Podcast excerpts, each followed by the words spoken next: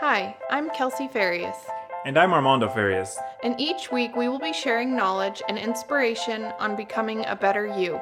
Feeling down, defeated, or looking at how to better yourself? We got you. Already successful? Great. Let's help you achieve even more. Sit back and get prepared to hear about overcoming challenges related to self development, such as mental health, relationships, goal setting, personal growth, fitness, and dream building. Welcome, to Self Love Sit Downs. What is going on, everybody? Welcome to another amazing episode of Self Love Sit Downs. Armando and Kelsey with you today.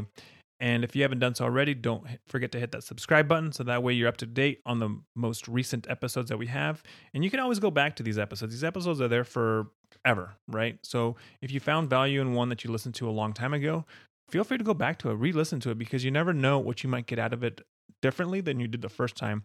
Kelsey and I always talk about how sometimes we either read something or hear something and it means something to us in that particular moment. And years down the road, we might pick up the same book again and look at it again and read it and be like, wow, this means something completely different to me now. Because there's different seasons in our life that we go through where we will find different meanings in it.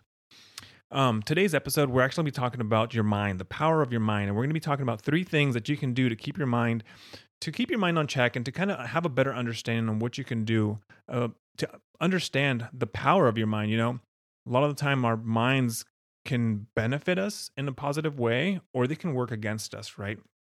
We so understanding when we're in those situations where maybe our mind is working against us to overcome those situations and then understanding when our mind is actually working for us because oh, it- call it what you want to call it woo woo whatever you, whatever you want to call it but our our minds are it's crazy guys.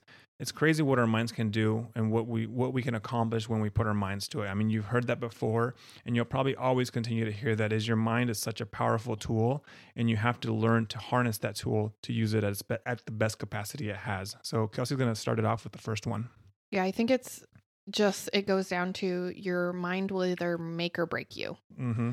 And I've definitely, I guess, an example I can give you of this is when you're riding a high, maybe you're crushing it at work, you're doing so good, you usually continue to get those same results because you're like, hell yeah, I'm doing so good. Your mind is in a good place. You know, you're feeling confident. So you're showing up more confident. But then when you're in a season of difficulty, it feels like your world is crumbling, right? Mhm.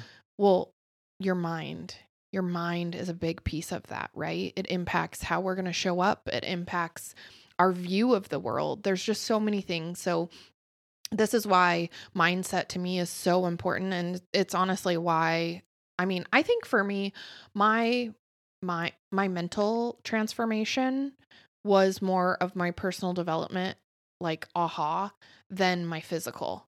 Because I really do think that I fully believe, I tell clients this whether you think you will or you won't, you're right. If you think you're not capable of seeing something through, you'll find a way to sabotage and get in your own way. But if you believe this is the time, I'm going to do it, instead of letting little speed bumps completely derail you, you'll power through them. You'll say, okay, this is just an obstacle. What can I do to fix it? Right. That's how powerful your mind is. So the first one is uh, your mind really love loves what it knows, Mhm. right? we're creatures of habits We really are. And this is what I tell people is like there is a reason in school kids have such a schedule. It's because they thrive under routine, routine, habit. All of those things we thrive under that. Even those of you who right now you're like, "Oh, I don't thrive in routine. I actually like to spice things up." Occasionally, yes, absolutely. But ultimately, when you can do things without having to think about it, it runs so much smoother. Let me give you an you example. free your mind up to do something else exactly. Like, do you think of the steps when you wash your body in the shower? of course not Do you think of how you put your clothes on every time? Like, in what order? No, I'm thinking about what I'm going to do that day or how my morning's going to go as I'm putting my pants, my socks on, and everything else. Exactly. I And always, then- you know what I think of when people like when they achieve like doing things multi multitasking. there's this person in town. I'm sure I don't know if you've seen him. I haven't seen him for a while, but there's a guy that used to walk around our town reading a book and walking on the around the sidewalk, crossing streets and everything else. And his book, his face was in his book reading. And I'm like, how the hell are you doing that? Like That's that's so crazy. It's unsafe for one, but he's he's mastered the method of reading a book and yet still um being mindful of his surroundings while he's crossing the street. So uh, that just goes to show that you can accomplish so much more in those habits, right? You create these habits of being able to do something without thinking about it.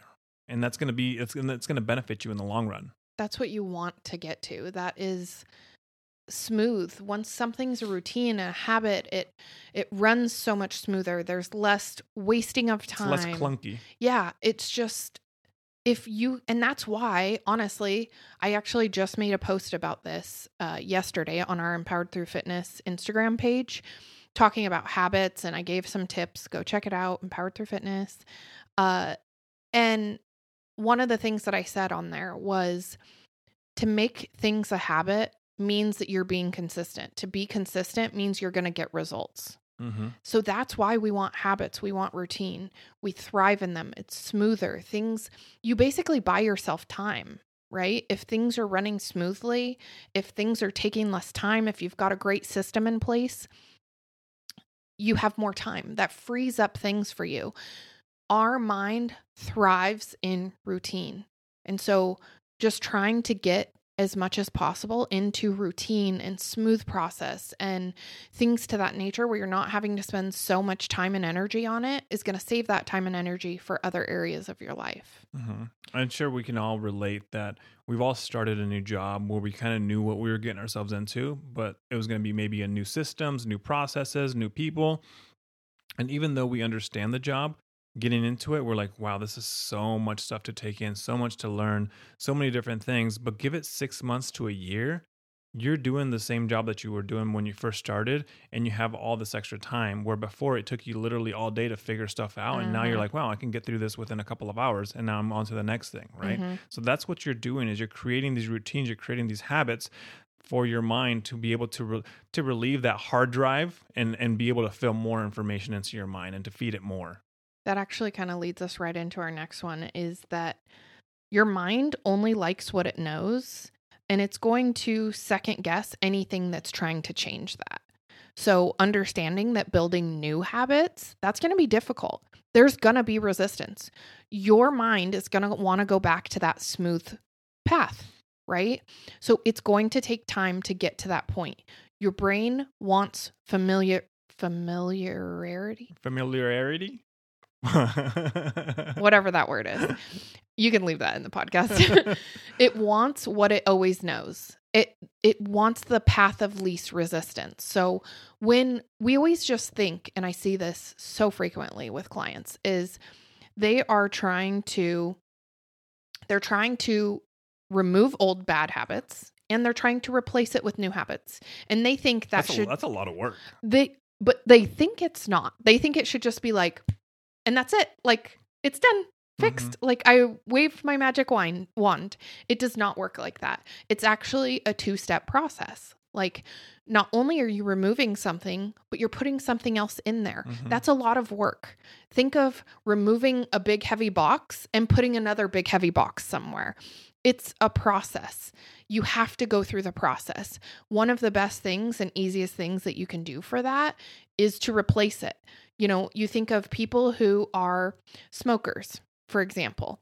They are in the habit and routine of, okay, after lunch, I go have a cigarette. Mhm. After this, I go have a cigarette. They are going to find themselves wanting to go have a cigarette, even if they're trying to smoke. Fill it with something. Those will be the hardest else. times. I can give myself as an example. I have done social media breaks before and I've deleted the apps from my phone without even like I would reply to a text message and then without even knowing, I would go and click where that where my Instagram app was. And I'm like, what am I even doing? I did it out of habit. And so you're you have to remember that. So if you're trying to create a new routine, there's going to be some resistance. Your mind is going to try to fight you because it wants to do what it's always known. That's why you know, they say you can create a new habit in 90 days or something.